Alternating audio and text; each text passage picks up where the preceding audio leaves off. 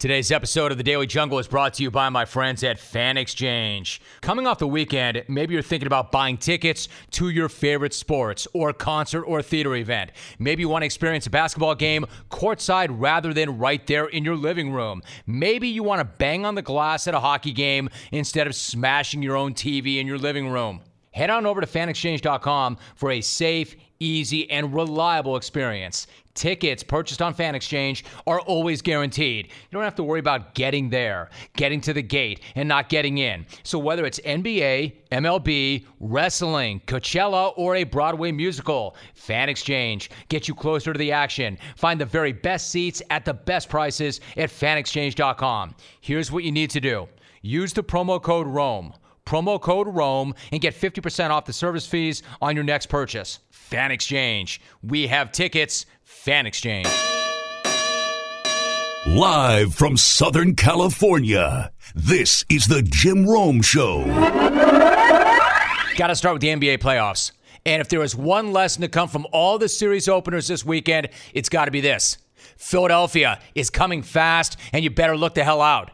The Sixers were playing in their first playoff game since 2012, and they were supposed to be too raw, too young for the postseason. They were supposed to be shocked by how the intensity ramps up in the playoffs. And most of all, they were supposed to take a step back without Joel Embiid. And sure enough, they were down six to Miami at the end of the first quarter. Too much, too soon. Trust the process, but trust that the process has got plenty of steps in it, and making the playoffs might have been the biggest step of all. Now, if you thought that and turned the game off at that point, then you missed something spectacular. Philadelphia 130, Miami 103.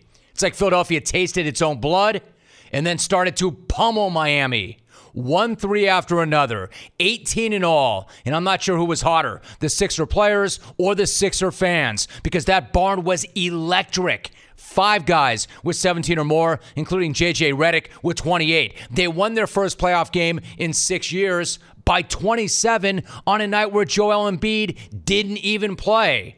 But that doesn't mean that he didn't make a contribution because he does. The phantom of the process was in the house and he was ringing the bell before the game and then celebrating on the bench throughout the game. Oh, and then there was his casual Instagram game as well. If you scroll through his Instagram feed, there's something there too. A shot of him from a game. Him with a ball in the post, him hugging LeBron, jawing with Draymond, and a nice trip down memory lane. Except not with Joel, because this guy's always working on another level. Look closer. Look at the opponents Miami, Boston, Cleveland, Golden State. What's that tell you? That's the path to the title. The phantom of the process is showing the path. I mean, this guy really is an international treasure. But maybe his absence from game one allowed the casual fan to appreciate Ben Simmons even more. Because give me a minute so I can talk to you about Ben Simmons. And if you haven't woken up to this guy yet, I suggest you do it immediately. Immediately. Because Benjamin David Simmons is borderline unfair. Look at his numbers 17 points, 14 assists, 9 rebounds, and he did it in his first playoff game. He was one rebound away from a triple double in his playoff debut. He absolutely murdered the Heat. Ben Simmons, surrounded by shooters, should be illegal. But don't take it from me. What's it matter what I think? Listen to Dwyane. Dwyane said, quote, Ben is great, man. The way he sees the floor, the way he attacks, he's quick, he's athletic, and he's patient as hell as well. He kind of lulls you to sleep and then boom, it's over. Ben is Ben. It's the other guys we've got to kind of worry about. Focus on a little bit more than Ben. Ben is going to do Ben just like LeBron is going to do LeBron. End quote. Would you look at that? We haven't finished his first full season, and a future Hall of Famer is already mentioning this kid in the same breath as LeBron.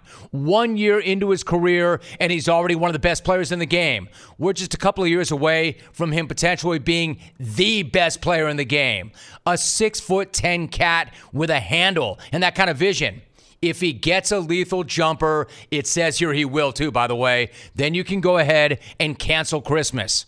I mean, I don't know if LeBron was watching that game and thinking about a possible move to Philadelphia, but I was and I am because right now I am in all, completely all in with this group. I mean, look at the numbers for one minute. They won 47 games in Brett Brown's first three seasons as head coach. They won 52 games this year, and they've got that playoff win. That's 17 wins in a row, including nine straight without the big man. I'll say it again. Look the hell out. And I'm not talking about this series now. I'm talking about the next five years. Because if things keep going this well, well, let me turn it over to Dwyane once again. He says, quote, they're not going to let you stop them from doing one thing. That's what makes them a different group. From the standpoint of that's what's made Golden State special for all these years. They've had other things to go to when people were just worried about the three. All the things is what makes them very good, but ultimately they're beatable. I'll tell you what, they are. Now, they're beatable right now because they're still learning. In fact, if you want to beat these guys, you better do it right now.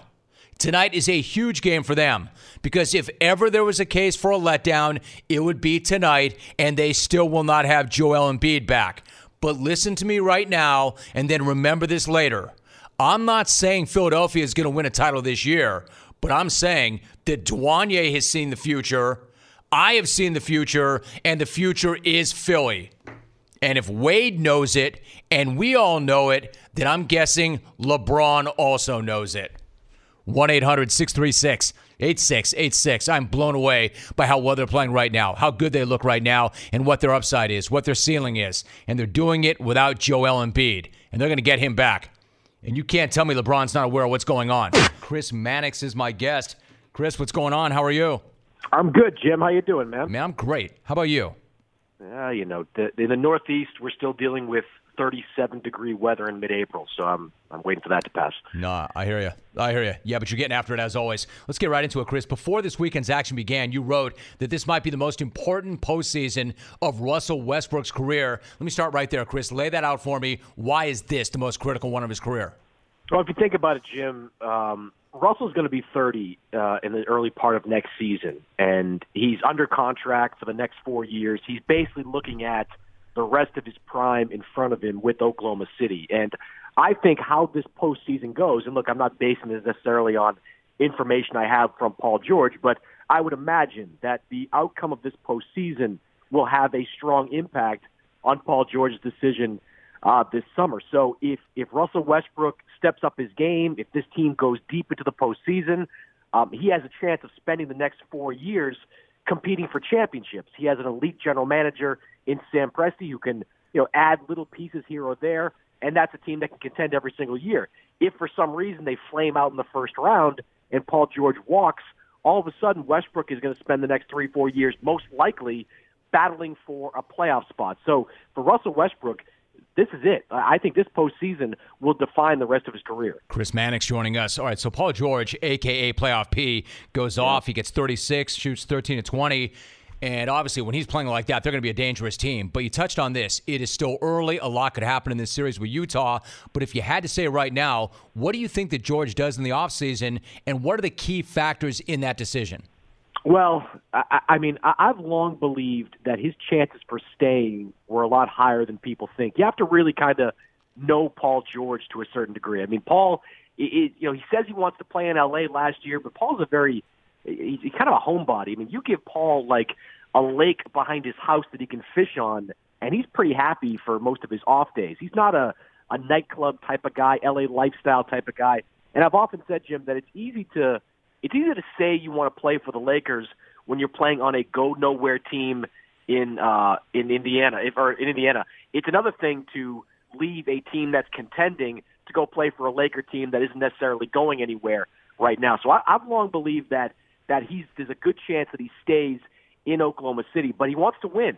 And if this team can't show it can't beat it can beat a Jazz team that even though they're pretty good, they're young, there's a lot of inexperience there. If they can't beat Utah, I would imagine that would weigh pretty heavily on Paul George. Clones, let me talk to you for a minute about what you're putting in your body. This literally has never been more important to me than it is right now. How would you like to shop for organic groceries without paying top dollar? You can bypass those overpriced local markets and shop at Thrive Market. It's a revolutionary online marketplace on a mission to make healthy living easy and affordable for everybody. Thrive Market is stocked with thousands of the best selling non GMO foods and natural products, always at 25 to 50% below traditional retail prices. And they've got everything you need, whether your diet is paleo, gluten free, vegan, kosher, plus personal care products, eco friendly cleaning supplies, safe and non toxic beauty products, organic baby food, kids' products, and much, much more. Click on a product and you'll see things like why you'll love it, price comparisons to retail, nutritional information, and more. So you can shop knowing that you're getting the best ingredients at the most affordable prices and it's all safe for your family.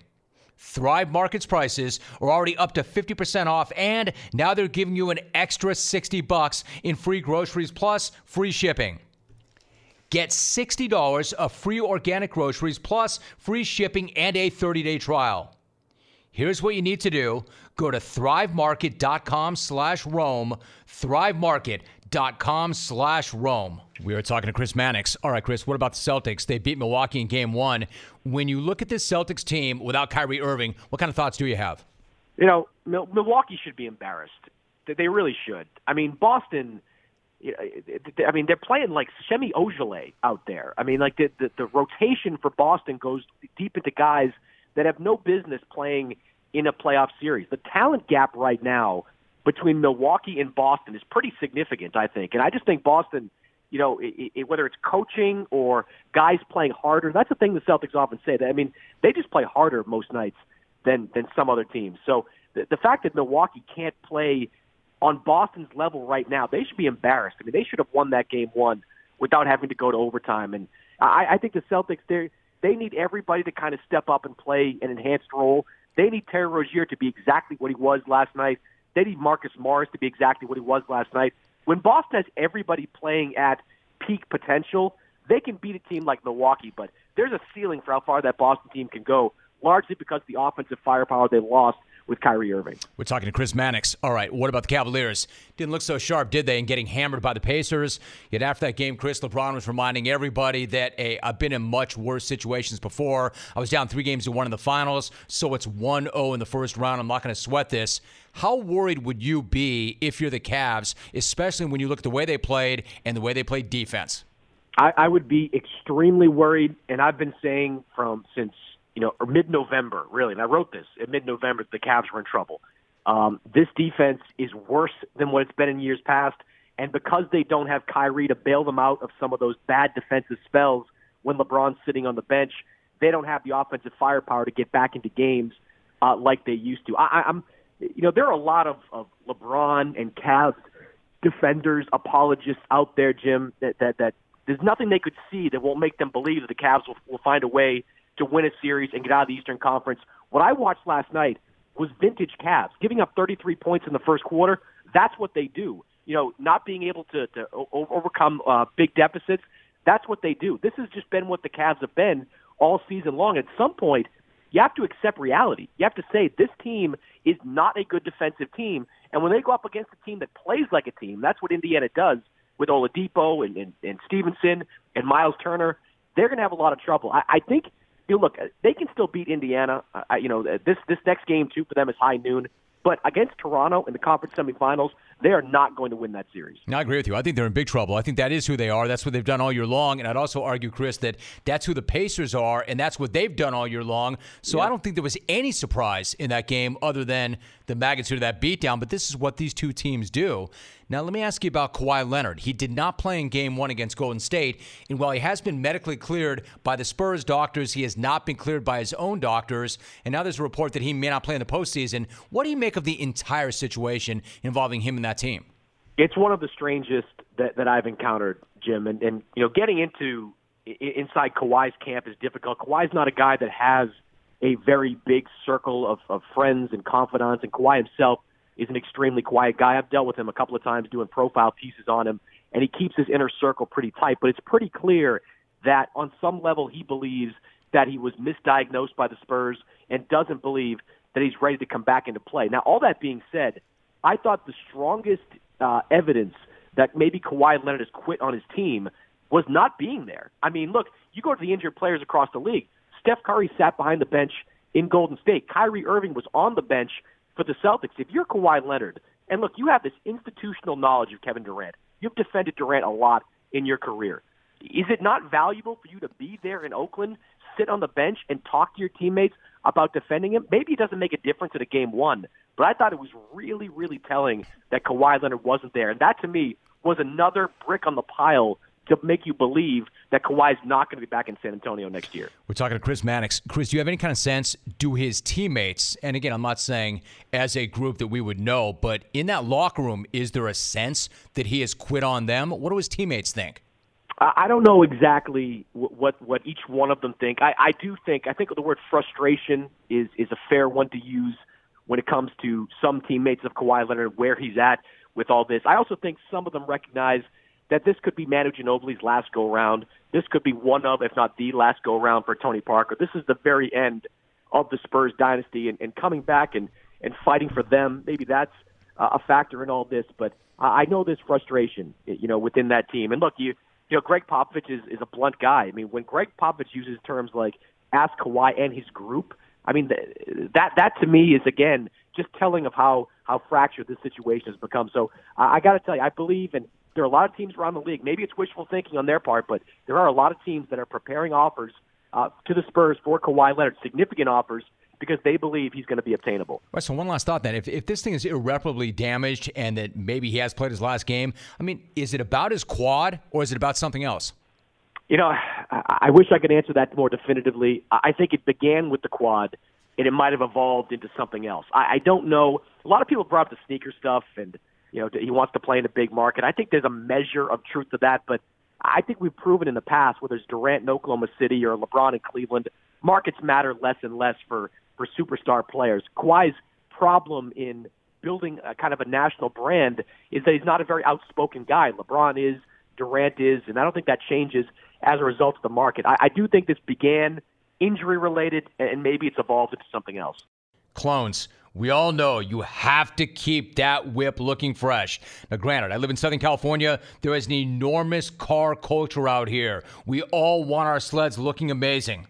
And like sports, car care is a game of numbers. And the best number for your car is 303 Automotive Premium Protectants and Cleaners. They're designed to clean, shine, and protect. 303 products undergo rigorous testing to ensure superior performance and outstanding protection. And they bring out that show car finish. From your dashboard to your tires, 303 keeps your car looking new, longer. 303, we have got your number. Your car is a significant investment. What you drive says a lot about you. Make sure you keep it looking awesome. For more information, visit my pals at 303radio.com. That's 303radio.com. My car looks amazing right now. Make sure yours does too. Let, me just get this out of the way. I've got Chris Mannix coming up next segment. I've got Neil Olshey coming up in hour number three. But the story goes like this. And again, I would never have gone top of hour number two with this, except the story to me is awesome. And too many of you are going the wrong way with it. So, our older son Jake turned 17, and Janet says, Where do you want to go for dinner? And we've got all these ideas, but the kid's like a chip off his old block. Uh, or a chip off the old block from the old man because Jake says, I want to go to Javier's. Like, not let's go to LA, let's go here, let's go there. Let's just go to where we go, but let's go to Javier's. Just like his old man. It took him one second to say, let's go to Javier's. So now you've heard me talk about this restaurant. It's one of my favorite spots ever. Javier, and there is a Javier. He's a legend. He's a self made man. He's got this unbelievable family business that started in Laguna, and now he's got several locations in Orange County. He's got one in Los Angeles. He's got one in Las Vegas. He's got one in Mexico. And the reason I love this place so much is the Mexican food's unbelievable, first and foremost. That's always got to be the thing. The food is great, and the vibe is amazing, and every one of his restaurants has its own personality completely. So we roll into Crystal Cove on Friday night. If you've been to this restaurant, you know what I'm talking about. Friday night, and I had not been in a long time. Because one of the reasons for that is we moved, so we're no longer as close to this restaurant as we are to another one of his restaurants. So Jake wanted to go to this one. So we go in there Friday night, and this place is just off the chain. In fact, always. You walk in and you can barely move. It's a Mexican restaurant, and the real estate is amazing. You're really close to the water, but it's like some kind of banging Hollywood lounge or club. It's just, it's sexy, man. It's cool. So you go in there and you never know who you might run into. And, and the people watching is like astounding. It's incredible. Even people you don't know, obviously, you can't help but look at. It's some of the best people watching ever. But you do run into people. You've got visiting MLB teams that are all about that place. Kobe Bryant, I know, is a big Javi's guy because I've seen him there. Hell, one night, a couple of years back, I saw the freaking cat himself, Eldrick Woods, in Javier's. That's right, Hawk. I saw the cat there. You know, don't forget, the cat is a SoCal native. The cat knows about Javier's. Man, anybody, everybody who is anybody knows about Javier's. You have to understand this. So that's not why I go there. I don't go there to look for stars, but when I go there, I see stars and I see athletes. And then you see some C-listers who are reality stars. I mean, you see everybody. Everybody goes. So Friday night, we're there and we're having a great time. Family night, celebrating my son's 17th birthday. And you got to understand this. I've done this a long, long time, right? I've done this a long time. I've met a lot of people in hosting radio and TV shows for nearly three decades. I do not get caught up. I'm not awed by any of this, as you might imagine. I do not get caught up. So I'm sitting there getting my grub on, getting some quality family time, and I'm at the end of a table with my back to this group. This group gets up to leave. Janet motions to me because I've got my back to the group and I don't know what's going on. You know, I'm kind of into my own grub, my own world. Janet motions to me that there's somebody trying to say hello to me as he's leaving. And I turn around, and who do you think I see? Who is right there? Who is live on a Friday night at Javier's? Now, some of your guesses have been pretty horrific. It was not Dane Cook. It was not Scott Servais. It was not Kirstie Alley. Who do you think I saw? This guy's got a guess. Dear Jim, did you have one with elk at Javier's? Signed Dave near Milwaukee. War one last Bob Crane reset in my lifetime. The, the Bob Crane angle, it's got to be somewhere, right?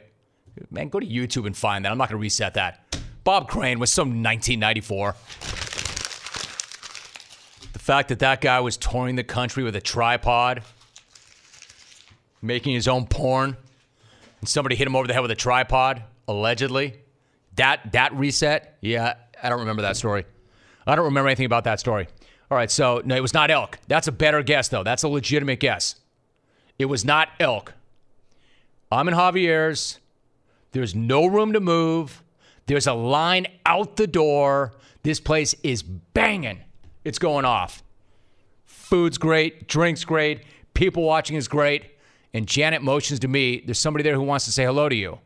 I swing around, and right there at Javier's on Friday night, in all his glory, and I don't remember the last time I was ever as happy to see anybody as I was this guy on Friday night.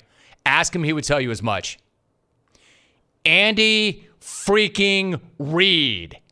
Andy Reid at Javier's.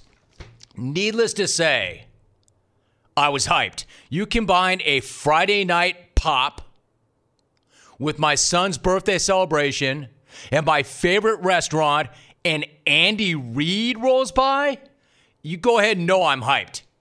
Because we haven't had Andy Reid on this show in a minute or two. Now, if you go back to his days in Philadelphia, you know this has always been an enormous Andy Reid house. And I took that moment to remind him as much. And my man was just awesome. I mean, awesome.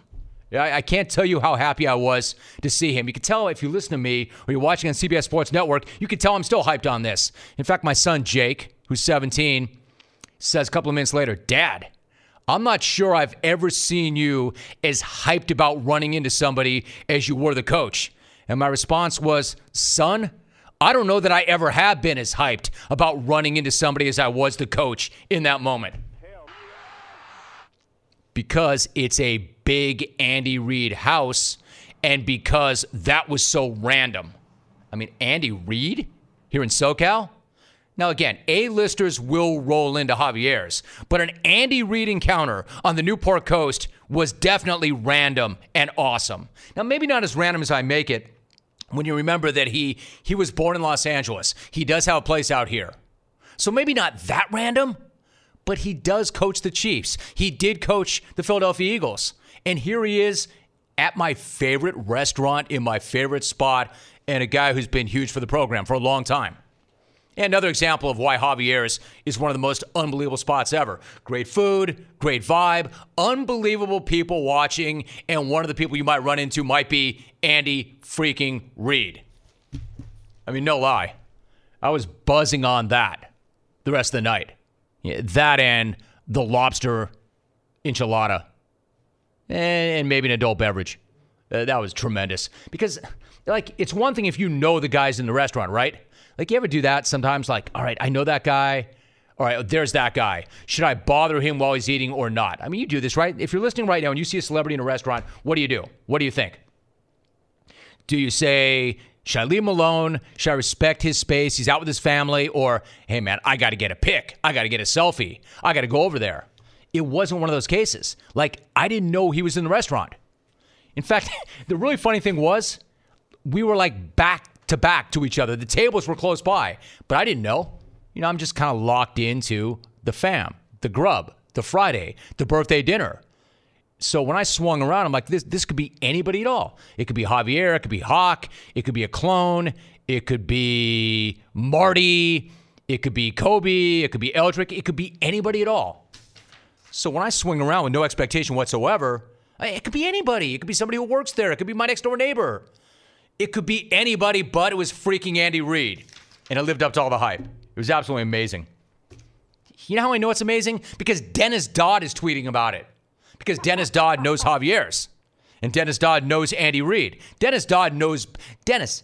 Dennis, pick me up. Tell me. Help me explain to them how amazing that is. You understand? Dennis Dodd tweets Jim Rome with an Andy Reid sighting at Javier's and not just an Andy Reid sighting, but my man could not have been more awesome. He was great. Great. You know, I used to always end the interviews with, You're the best, Jim. You're the All right, best, Jim, Jim. You're the best, man. Thanks. That, that's it. One of those moments, but in person. Hey, and clones, I know what you think you're going to do with this. I know what you want to do with this. It ain't happening. Not on my watch. Not on my watch. I can't control what you do with your phone, but I can't control what gets on the air. All right? I cannot control what you do with your time. I cannot control what you do with your phone. And I learned this from every great athlete in the history of the world. Only focus on what you can control. I cannot control what you clones do, but I can control what gets out on the air. And don't step to me with anything other than magnanimous respect for one Andrew Reid. And like Janet knew right away, and she was hyped. The kids knew little bit, but you know what they were hyped on? When they showed them the punt, pass, and kick video. Then they were all about it. But again, I go back to Jake saying, Dad, I don't know that I've ever seen you so hyped to see somebody in public before. Eh, son, I, you know why? Because I haven't ever been so hyped. It's a great coach right there and a great man. Stucknuts in. Stucknut says, please tell me you got your order in before Andy's. You're like, that's not funny, Nut. And you should know better. Man, stop. Nut, you of all people. Don't be that guy. Don't be that guy. Ed Hughes Jeremiah tweets, Did Andy ask you and your family if you were done with your leftovers before he left? No, he said, How you doing? This must be your wife and kids. Like the guy couldn't have been cooler. And he looked great. My man looked like a million bucks. Don't wreck this. Don't wreck the best Javier's encounter I think I've ever had. And again, I've had some really good ones. Several major leaguers, Kobe Bryant, who is going to be in our podcast, EP 33. Hell, Eldrick, although Eldrick and I are never happy to see each other, so we both kind of left that alone. Don't wreck an amazing moment in my life because that's what that was. And I'm not going to have it, clones. I'm not having it. I'm not having it. Not reading that. Not reading that. Not reading that. Fake, uh, fake Kellen Winslow's in. He tweets, when Tiger was at Javier's, did he expect his buddies to pay for their meal like he did with those Navy SEALs? Again, I don't know. I'll read that. I'll let that stand. I'll let that stand. I'm just here to tell you right now. If you think you're going to disrespect that guy, not on my watch, or at least not on my show. Do whatever the hell you want on your own Twitter feed. Do whatever the hell you want on your own Instagram feed. I, again, I can't control that. I don't care. You have your show, I've got my show, and on my show, that's not happening. I'm not having it. Clones, let me talk to you for a minute about a brand new partner we have. HelloFresh. HelloFresh is awesome. HelloFresh is a meal kit delivery service that shops, plans, and delivers step by step recipes and pre measured ingredients so you can just cook, eat, and enjoy. This process is amazing. There are three plans that you can choose from classic, veggie, and family. So there is something for everyone in HelloFresh's selection. Plus, it is an absolute blast. You can rediscover the excitement of cooking. You can look forward to your HelloFresh delivery knowing that dinner just got that much easier. And it's fast and it's easy. HelloFresh believes cooking should be simple and convenient and not a chore. You are not going to spend all night in the kitchen because the recipes only take around 30 minutes. So get out of the recipe rut and start cooking outside your comfort zone by discovering new, delicious recipes in each week's box. We have already prepared HelloFresh meals as a family. We had a pizza the other night that was absolutely amazing. Clones, you need to jump on HelloFresh. This is a great, great offer. For $30 off your first week of HelloFresh, visit HelloFresh.com and enter the promo code DailyJungle30. Once again, go to HelloFresh.com and enter the promo code DailyJungle30. I absolutely love this product. HelloFresh. Pierre McGuire is my guest. Pierre, it's that time of year, so I had to run you down. It's so good to have you back. How are you? I'm doing fantastic, Jim. How are you doing? Pierre, I'm great. It's great to hear your voice, and I'm doing really well. I got to ask you, you were on the call for game three of the Pittsburgh Philadelphia series yesterday. The Penguins absolutely smashed the Flyers 5 1. So, how impressed, Pierre, were you with the way Pittsburgh showed up in game three after a game two loss? I was really impressed with them after the first period. In the first period, they were outshot 11 to 4. Jim, Philadelphia deserved a ton of credit. They played a very, very strong first period. Matt Murray was a difference in that game. And then in the second and third period, Pittsburgh just took it over. And you know, it's team effort, uh, but they were they were fantastically solid the last two periods, and basically in that game they broke the spirit of the Philadelphia Flyers because of the goaltending performance by Matt Murray in the first 20 minutes of the game. We're talking to Pierre McGuire, and then Pierre Sidney Crosby had a goal and three assists in an arena where everybody was screaming, "Crosby sucks! Crosby sucks!" This guy had a hat trick in Game One in the series. How does Sid look to you right now? He looks fantastic. He looks as uh, probably as strong as I've ever seen him look, not just physically but athletically. I mean, he's just phenomenally strong. Uh, and the big thing that I can tell you is he gets off on that. He loves the fact that the Flyer fans dislike him so much. Look at his career numbers against Philadelphia, both in the playoffs and in the regular season, and how he thrives playing in that building in particular, which is one of the most difficult buildings in the National Hockey League to play in. But it, just shows you how intense a competitor he is. I, I think he loves it when the deck is stacked against him because he always finds a way to overcome it. Yeah, I mean, Pierre, he's such a huge fuel guy. I understand that, but here's something I don't get. Help me with this. The Penguins are looking for their third straight Stanley Cup. That means Crosby has played a ton of hockey over the last three years 237 regular season games, and then two trips to the Stanley Cup. So, how do you explain the fact that he's that dominant despite all those minutes and all those games? He's the hardest working player in the National Hockey League. I'll give you a case in point. When Nathan MacKinnon, who's a superstar with the Colorado Avalanche, was drafted first overall uh, four years ago, uh, almost five now. Sidney Crosby and Nathan MacKinnon, the day after the draft, they went running sand dunes hmm. in the Maritimes in, in Canada. I mean, that's just the kind of guy he is, and, and he really, really, really enjoys the work. Um, there are a lot of guys that over time just get fed up with doing the work in the prep. He doesn't. He just loves doing it. Pierre McGuire joining us. So you've got a guy who does that kind of work, but then you've got the entire room, right? I mean, as I mentioned off the top, you were part of Pittsburgh's back-to-back Stanley Cup wins in the '90s. You know the kind of toll that it takes to repeat. So how would you describe the grind, and how big of an accomplishment is it that they've got two straight and a good look at a third? It's just an amazing accomplishment, Jim, and it's a great question. The biggest reason why it's so difficult, we had a salary cap in the league too. And if you look at the organizational losses from the second cup team, last year's team, and Nick Bonino playing in Nashville, Matt Cullen playing in Minnesota, Trevor Daley signing with uh, Detroit, Ron Hainsey playing in Toronto, Marc Andre Fleury being the goaltender uh, and so popular in Pittsburgh, being the goaltender in Las Vegas. I mean, those are major, major. Chris Kunitz, uh, the longtime Penguin, now being a member uh, of the Tampa Bay Lightning. Those are six major losses from their organization, Jim. And they found a way to plug in young players, so their scouting department's done a good job. They found a way to put in established players like Derick Brassard and Riley Sheahan uh, in trade. So their pro scouting people are doing a great job. So all in all, it's just a magnificently run organization. Pierre McGuire, NHL analyst for NBC Sports, joins us here in the jungle. Now, Pierre, you're also working the Boston-Toronto series, and Boston has outscored Toronto 12 to four in the first two games, with their top line accounting for 20 points. How dangerous is that group right now? Uh, they're very dangerous, but this is a different kind of an equation now. They're coming into Toronto, and, and I just landed here, Jim, because there's terrible weather on the East Coast. I just landed here, and, and everywhere I went, uh, once I got downtown Toronto, everybody's talking about the Leafs. So it's not just Boston coming here to play Game Three against the Toronto Maple Leafs. They're basically playing Game Three against the entire city of Toronto, and maybe the whole province of Ontario. I mean, it's just that intense. Um, you know, but Boston's very good. They're well coached. Bruce Cassidy, their young coach, has done a great job with them. Uh, but I think the biggest thing is Donnie Sweeney, their general manager, and Cam Neely, their president, Jim. They had phenomenal vision and they decided to transition their roster a few years ago, and they went young, and they went skillful, and they went fast. And when you put those three things together, especially with the coaching that they have, it leads to a real promising program, and that's exactly what the Bruins have right now. And we're talking to Pierre McGuire. Pierre, what about Toronto's Nazem Kadri suspended for three games for that hit? In your opinion, does the punishment fit the crime?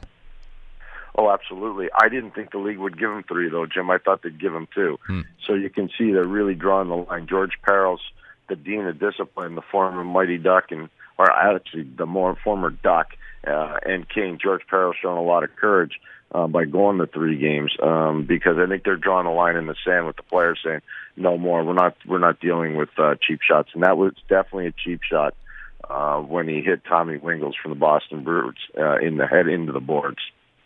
We're talking Pierre McGuire. Uh, Pierre, we, you touched on this briefly, but every hockey conversation I've had this year at some point eventually makes its way back to, or turns to the Vegas Golden Knights, and for good reason, right? They're an amazing story. They're up 3 0 on the Kings right now with a chance to close it out tomorrow night. I mean, what's to say about that team, that organization, that they not only won the division, Pierre, but they're on the verge of a first round sweep in their first season of existence?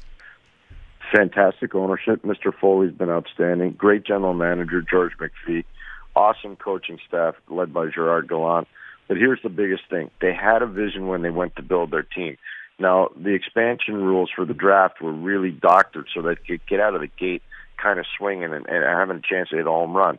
Well, they did that. But what they focused in on, Jim, when they went to go pick players, they wanted players that were coachable, they wanted players that had character, and they wanted players who skated quickly.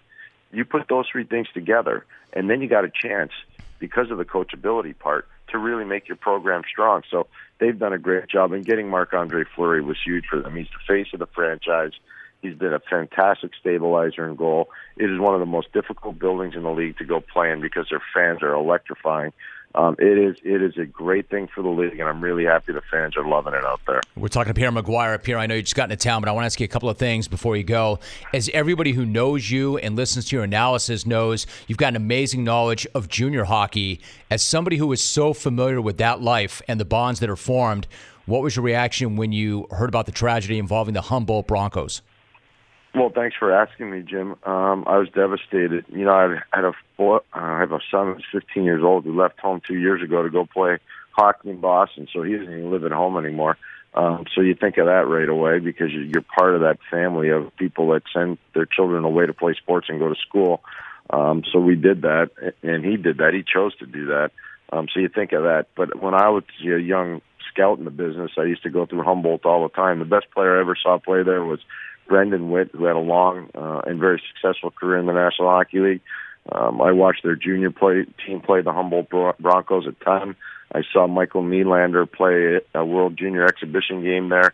uh, for Team Sweden, where I think he had four or five points in the game. I mean, I have fond memories of going through there. Um, I was devastated, like probably think most people were, especially most people that are parents that have children involved in sport. Uh, just, just unbelievable carnage. I, I've still, still think about it all the time, Jim. I can't believe it happened.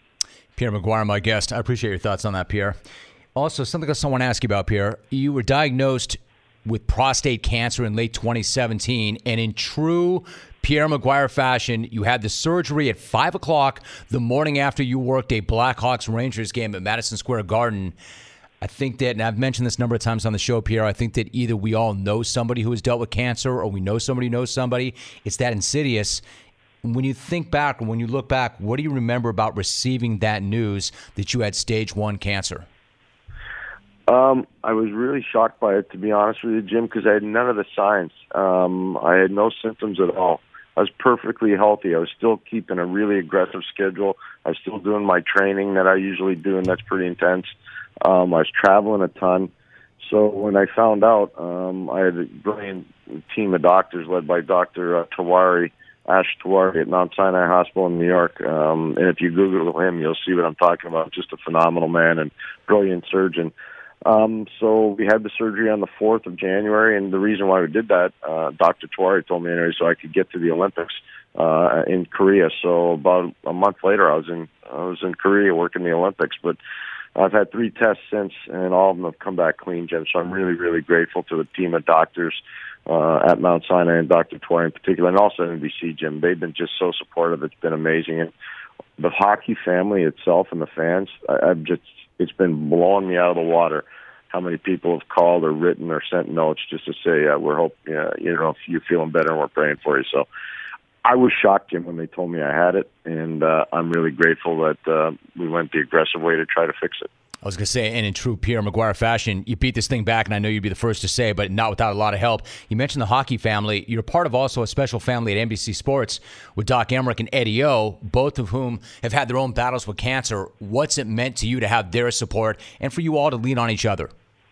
Oh man, it's been great. Eddie had, you know, stage three colon cancer, and that was a real tough battle for him we didn't really work with Eddie this fall because of that, and he just battled through it. And uh, Doc and I kept in touch with him almost on a daily basis, and Eddie's doing great right now. I worked with him yesterday in Philadelphia. He's getting ready for his favorite thing. Yeah, right. the uh, Kentucky Derby. He loves the horses, so he's getting ready for that, Jim. Uh, and Doc Emrick was great. As soon as I was diagnosed, I called Doc because uh, I think it was 26 or 27 years ago. He had same thing I had. Uh, surgery was a little different back then, so we had a long talk about the do's and the don'ts, and he's been amazingly helpful and a fantastic resource for me. Boy, we've covered a lot of stuff this morning. Pierre, one last thing. You were recently named as a member of the Hockey Hall of Fame selection committee. Knowing how much this game means to you and how much you treasure its history, what did that honor mean to you? Oh, you're touching on all the really important things that happened this year and last year. Um, I got the call, believe it or not, in October from Lanny McDonald, who's the uh, head of the Hockey Hall of Fame, and was a great player in his own right and a Stanley Cup champion. And I said to him after about three minutes, I said, Lanny, are you messing with me? Is this kind of like a, are you punking me? and he said, no, actually, I'm being totally serious. Um, we have a certain formula that we go through when we replace somebody on the committee and you measured up into the formula and the vote, and we want want to welcome you into the selection committee. Would you feel like you want to do it? And I said, "Are you kidding me? I'm signing up right now." Great. So I had to keep that secret, Jim. I had to keep that secret till March 1st. That's not an easy thing to do. No, no, definitely not. What a great honor! What a great honor that is. He is an NBC hockey analyst. Uh, Pierre, I think it was kind of aggressive for me to try to get all of that in, in one segment, but I knew that to get you on the phone, I had to get to as many things as I possibly could. So, so great to get caught up with you. I know it's your time of year. I'm so glad to see you get that clean bill of health, and I appreciate the friendship. It's so good to have you back on the show, Pierre. Uh, Jim, thanks so much. I hope we can talk again before the end of the first round, or maybe even going into the second round. But it's always a pleasure and a privilege to chat with you. Thank you Love so much. It. You got it, Pierre. Have a great day. Neil Olshey is my guest. Neil, it's really nice to have you on. Good morning. How are you? Good, good. Thanks, Jim. Thanks for having me on. It's super to have you on, Neil. Thanks so much. Now you dropped a tough one in Game One against New Orleans, ninety-seven to ninety-five. One of the things, Neil, the players and coaches were saying after the game was they got up good shot attempts. They only no, they didn't go down, but the analytics would back that up. So when something like that happens, how do you handle that? Do you move on and just start focusing on the next game, believing that we did the right thing and the shots will fall next time? Yeah, I think so. Um, you know, there were some positives to take away. I mean, I think one of the things um, everyone forgot because you know we were the three and they were the six was that you know we played each other four times this year and only one point separated the four games. Hmm. Uh, I think it was like 439 to 438. So you know, we always expected a close series. They're well coached. They've got a superstar player, um, other high quality guys that match up with us. And um, I think the takeaway was, you know, we got off to a slow start. Um, you know, we bounced back. We scored 59 points in the second half. You know, our shot makers started making shots, and you know that's going to happen. But I think the important thing is to stay consistent with our principles. Um, you know, make sure we don't overreact to one bad half. You know, come back and you know take care of business tomorrow night. It's been a year anyone that's followed us knows. I mean, we've we've lost a lot of games this year where we walked in with an expectation to win and then bounced back and went on a 13 game win streak or swept a road trip against high quality opponents. So I don't think we're afraid of being down one. Um, it's not an enviable position to be in for sure. Um, now we're just going to have to play it like it's a road series. You know, get tomorrow night and then go on the road and do what we need to do there. Game two tomorrow night. Neil Olshey joining us. So, Neil, let's go back a little bit first. You know, less than a month after you arrived in Portland, you drafted Damian Lillard with the sixth pick overall. What did you see in him before that draft that made you feel like he was the right guy? Well, you know, we when we got to Portland, you know, we were lucky enough to inherit a really nice, um, you know, two, three, four with Wes Matthews, Nick Batum, and Lamarcus. Uh, we didn't have a starting quality center, and we didn't have a starting quality uh, point guard. So you know, I think we were looking for someone that we could really commit to as, you know, at that position for the foreseeable future, for a decade. Um, and we wanted to add that guy and hand him the keys right away. We were just lucky enough that our need and a player we felt was, you know, the best player available in the draft met. And I think what sold us, Jim, more than anything is something you guys see in the media, and I know you've dealt with Dame, is – what sold us really was his visit and his interview. Um, you know, we had scouted him at, at Weber State. We liked him. He had a terrific workout when he was here. But the way that he carried himself, you know, his character, the gravitas that he had for, you know, a young guy out of a low major college, um, you know, really led us to believe that this is a guy that one day we can hand the keys to and build an organization around. And I think that's you've seen that's kind of what we've done. And all the players on the roster right now are guys that, you know, he preceded in terms of tenure. And every one of those guys, we made sure when we made a decision about bringing them in, we knew that they would gel and complement Damian and the kind of organization we're trying to build around him. You know, Neil, there's so much in that response that's so interesting to me. I mean, you could probably talk about him for an hour or two straight, but I mean, there are all these stories about Damian sending text messages to teammates late at night to apologize for blowing a game where he had more than 30, or the way he's bonded with the city. How do you explain the love that he has for Portland and that Portland has for him and the fit in that regard? Well, I think your word is right, Jim. I, I think it's fit. You know, here's a you know here's a guy wasn't highly recruited out of high school right? He goes to Weber State, you know, small school, you know, low to mid major, had had great success there as not only as an individual but as a team. Um, got great coaching there, you know, and then comes to Portland, which is a small market, you know, and and I think it's a very utilitarian approach that Dame has had, right? I mean, he's always had to grind it out wherever he's been, and I think you know, he brings something of an underdog mentality. I think one of the things that people forget now that he's a max player and you know he's Dame Dollar, you know, in terms of the summer and he's got a big shoe deal, is that deep down, you know, he's a kid that you know, quite honestly, was overlooked for the majority of his basketball life. And when he got here, you know, there was this confluence of events between the success he had on the court, you know, getting Portland back from being a lottery team back into the playoffs, and an organization, you know, that quite frankly, you know, has had a lot of success. And I don't think you know, through Paul Allen's tenure of 30 years with 23 years in the playoffs, you know, gets the accolades that it deserves long term as a high level organization. And I think all of those things really reflect well on Damian. And what we've tried to do too, Jim, is bring guys in. You know, you see it with C.J. McCollum from a small school, and you know, guys that were forgotten about by other organizations like Mo Harkless and Shabazz Napier. And we want guys that come in that have the same kind of wiring. You know, that that overlooked you know, guy that with a chip on his shoulder, that basketball is now the most important thing in their lives, and they're willing to sacrifice and do what needs to be done, and they're not as focused on all the other accoutrement that comes with being an NBA player. they're going to prioritize basketball and winning. And I think that's what Dame's about, and I think it's reflected in the players he surrounds himself with. Neil Olshey joining us. You know, I can see that, and I can see why that's the kind of guy that you would try to bring in. You've had so much success doing it.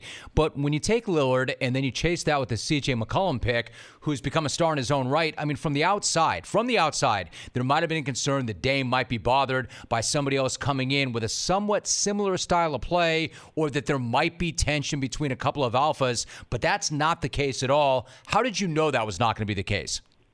Well, I think one, they're both high character guys. They're both about winning. Um, you know, we felt like they would complement one another. And you know, Damian and CJ had communicated, you know, before the draft. You know, they both had a similar injury when they were in college. They both went to small schools, and uh, you know, and Dame was a big fan of CJ. So, you know, we were very lucky. We think, you know, we had CJ much higher on our board in that draft. He slipped down to us, and um, you know, we were we were thrilled to get him, and he was a guy we had targeted. But we really felt like with where the league is going in terms of having to create, you know, shot creation, pick and roll basketball, a lot of random basketball, that those two guys that both could create shots for themselves and others, that were elite shot makers and scorers, would create a dynamic backcourt that would complement one another. And you know, what's really been fun to watch is you know just how close they are off the court, and a lot of that I think there was an article written the other day about you know them getting together after game one and realizing that you know they need to stay in contact during you know during this series that there are going to be ups and downs and a lot of the pressure and responsibility is going to fall to both of them and they need to be you know in sync with one another. So you know I, I think that was the thing Jim was that we were we really felt like that was the missing piece. And originally it was to a totally different model. Um, we had some free agent departures some guys we chose not to sign or trade and then we basically rebuilt the organization around that backcourt. And you know they love playing together. They're best friends off the court they complement each other on the court, and they you couldn't have two more easygoing superstars, you know, in any market. Which which really is another, um, you know, it's another endorsement of this marketplace, how they've embraced the players and how acceptant they are of being in a smaller market that really has a college type fan base. Um, you know, and the passion that they bring and they accept a lot of responsibility and play under a microscope because of that. Neil Olshey joining us. It's so true, isn't it? I mean, again, it goes back to fit. You know, it's something, though, you've developed not just a reputation for having that strong locker room, but you, your front office, the coaching staff have developed a reputation also for rejuvenating or helping guys turn around their careers. And you mentioned some of these names Mo Harkless, Shabazz Napier, Wade Baldwin. I mean, before you get to Nurk, even, if you have an excellent player development program with Terry Stotts, but how do you know that you can get a guy that maybe has struggled someplace else, but can get them to make a commitment to get them to fit in and know that they'll turn around? What kind of guys are you looking for in that regard? Well, you know, what we try to do, you know, we, we basically have like, you know, a three or four pronged approach, if you want to kind of break it down that sure. way, Jim, which is, you know, one, we go back and trust our scouting. Um, you know, one of the luxuries we had when we had the free agent departures was that the model that we adopted was we were not getting anybody that was over 25 years of age. We wanted guys on the same career arc as Lillard and McCollum. We wanted guys that, basically had maybe flamed out elsewhere because of extraneous issues that we knew we were getting them at a time where basketball was the most important thing. The second thing is, you know, Nate Tibbetts, David Vanterpool, Dale Osborne, the assistant coaches do a phenomenal job. Film, they live in the gym with these guys. They like being in the gym. They get these guys to want to work. And then we really have a great confidence in Terry that when they've been rebuilt and they've proven themselves that they're ready to contribute to a winning organization, Terry is expert at finding ways to maximize their skill level and reintroduce them into an organization where they're going to have responsibilities for outcome in terms of wins and losses and contributing to a playoff caliber basketball, not just running around, you know, getting numbers. So I think your you know your differentiation is is key, which is it's one thing to go find a talent and put him out on the court and watch him get numbers. It's another thing to watch a guy seamlessly fit into an organization and a culture and contribute to winning. And that last phase really falls to guys like Dame and CJ, where they don't look at it like this is a resurrection project. They look at these guys like they're they're teammates right away. They embrace them. They bring them into the fold. They treat them well and probably better than they had been treated to this point in, their college or in their pro careers. And then that kind of empowerment leads to success. Yeah, so Neil, you talk at great length about culture and you lay this out, and I think it gives the fans a really good idea about how you go about building this thing and what the culture is like, and then that leads us to the process. And I bring that up because I thought you had a great quote recently when you spoke to Paul Flannery of SB Nation, and you said, quote, this narrative that if you don't win a championship, then it's not worth competing, that's a false premise you know, we're all led to look up at the scoreboard. Either you win it all or you don't. You can't be successful if you don't. Lay that out for me. Why is that a false premise to think that it's not worth competing if you don't win it all? Well, I mean, you know, especially in a place like Portland, I mean, I think we have an obligation to put the best product we can on the floor and be competitive. I mean, look, at the end of the day, you know, it's not even necessarily the best team that wins the championship every year. I mean, I think we can point the last couple of years, and there's things you can point to. You can point to a player suspension that shifted – you know the the direction of a series. You can look to injuries that that shifted the direction of the series. So there are so many things out of your control that if you only work towards that one goal and forget that you have to put yourself in a position to win a championship. I mean that's that's the key. But it doesn't mean that it's a failure. You know, there's got to be an intrinsic joy in in watching guys that you care about that are positive reflections and ambassadors for your city out there competing every night, playing winning basketball, and giving you hope that the organization is building towards an ultimate goal. But it doesn't necessarily mean they're always going to get there. I mean, I think Jim, you and I have seen it. I mean, I, you know, Doc Rivers had a quote, you know, the other day in his article with Kevin Arnovitz that, you know, he didn't really. I don't think that he celebrated the way that he probably would have had he known that how hard it would be to win a second championship. You know, when they won the first.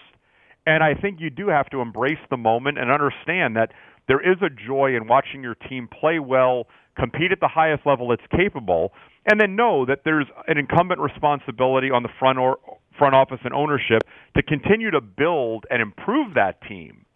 But you've got to enjoy the ride as well. I mean, it's not just always about the destination.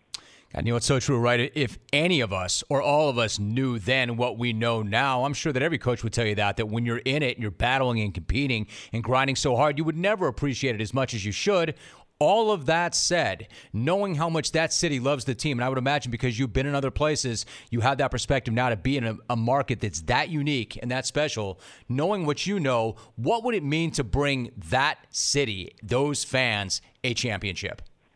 Well, well I can't imagine because you know, I, I mean, I still hear about you know the the championship we they did win here, you know, and how special it was, and you know, and guys still remember stories, you know, guys that are now my age you know, that grew up with, you know, posters of Bill Walton and Lionel Hollins, you know, on their walls that, you know, then their kids had Clyde Drexler and now their kids have Damian Lillard. Hmm. So, you know, I think that, you know, there's there's really a lineage here and a passion for this team that's unparalleled and a sense of history and because they won a championship so early in their tenure, you know, I think that kind of sets the bar and you know, and look, the first thing you see when you walk into our practice facility is the Larry O'Brien trophy and I, I think that's something we're all working towards every day.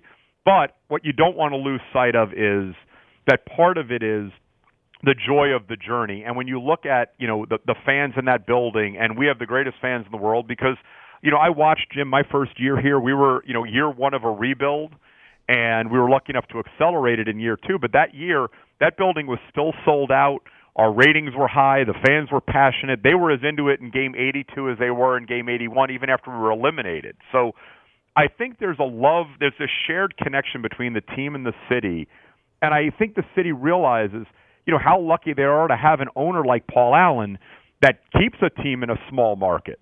You know, that isn't looking to move it and, and look at greener pastures, that there's a civic obligation to having the team here knowing – what it means to the fabric of the community and the passion that they have for the Trailblazers since you know since it was brought here initially. I think it's a really unique market. I think it's a really unique organization. I am always thrilled to talk Trailblazer basketball on this show. Neil, you know, I've talked I've talked to a lot of people about you for a long time. I'm glad that you and I could finally have this conversation on this show. That was absolutely tremendous. I know game 2 is huge tomorrow night, so I really appreciate you making time to come on the show before that game and really nice to get caught up. Yeah, it was it was great. It was great being on. I mean, long long, long time listener, no time caller. So I finally called in. This call today probably should give us a pretty good indication of how he wants to play it. Let's go there right now. Rex in the ABQ. Rexy, what's up? Uh, I can't take the pressure. you know, Romy, the gulf between the NBA and the NHL playoffs is so great. You could drive LeBag's custom Mercedes, Mercedes Sprinter van in between them. On the one hand, you have the NHL where guys play every game like it's their last, having their faces sliced open by sticks and getting stitched up on the bench so they don't miss a shift, taking vulcanized rubber to their grill on purpose so they can block a shot, and not giving a damn how many chiclets they lose in the process. Then you have the National Bag Association and these attention seeking tools throwing temper tantrums and threatening to quit social media. I mean, how much perspective are these guys lacking? Looking for any reason to bitch and moan about the most trivial situations, taking wheelchairs to locker rooms, and missing games to sprained ankles? Do you really think Sidney Crosby is going to miss one second of ice time due to an ankle sprain? Get real. War the Golden Knights and War Gidget Girl's new Colt. I'm out. Wow, look at this guy. Go ahead and rack him. Hey, Rex, I got to admit, part of that call I spent looking behind me at your picture. Yo, Big Dog, is it me or are you flashing? Are you flossing a rolly on your wrist? Rick in Buffalo. Rick, what's going on? Uh, everything's going great, Jim. Just got back from an extended Florida vacation. We flew first class and stayed at Sarasota's most exclusive beach resort. Now, one of my favorite parts of being back home is getting caught up on the show. That is till I had to listen to the 18 calls Rex and Albuquerque made over the last two weeks. Just because you call all the time, Rexy, doesn't mean you're a good caller. You'd be wise to take my advice, little man. Instead of calling the show twice a week, scale it back to maybe twice a year.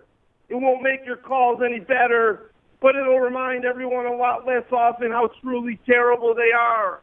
Now, a guy who should be calling on a regular basis is the two-time and reigning smack-off champ, Leffen Laguna. Left's been all over the wood scopes. He's been a guest on Matt and Van's podcast multiple times. His Twitter presence has been prominent. But you know where he hasn't been, Jim? On your call screen. Far be it for me to tell you how to run your show, but maybe it's time to pull a page from Dana White's playbook. If the champ chooses to stay away, you simply rip his title and give it to the next man up. Mike and Indy. Wait a minute. That bag never calls anymore either.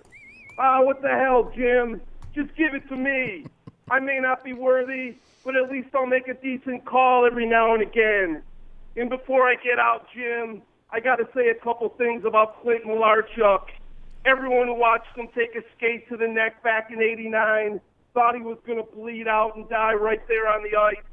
The fact he was back in game action a week and a half later is as badass as it gets. And this doesn't even begin to scratch the surface of this dude's toughness. If you haven't listened to the podcast or read his book yet, do it. The guy's got an incredible story. War Aaron Boone bringing some grit back to the Bronx. Unwar that stupid K-Zone graphic. If nobody's going to use it, Get it the hell off my screen. Thanks for the vine, Jim. I'm out. Nice job, Rick. Rick in Buffalo. Alvy, rack him. Good night now! How to show up with Coca Cola Energy. You're tired and you're thinking of canceling on your friends. Don't do it! Every time you cancel on a friend, a unicorn loses its horn and becomes a regular horse. Do you really want that on your conscience? Instead, grab an ice cold can of Coca Cola Energy with delicious Coke taste and reinvigorating energy. Keep the unicorns alive! Show up every day with Coca Cola Energy. Energy you want, taste you love.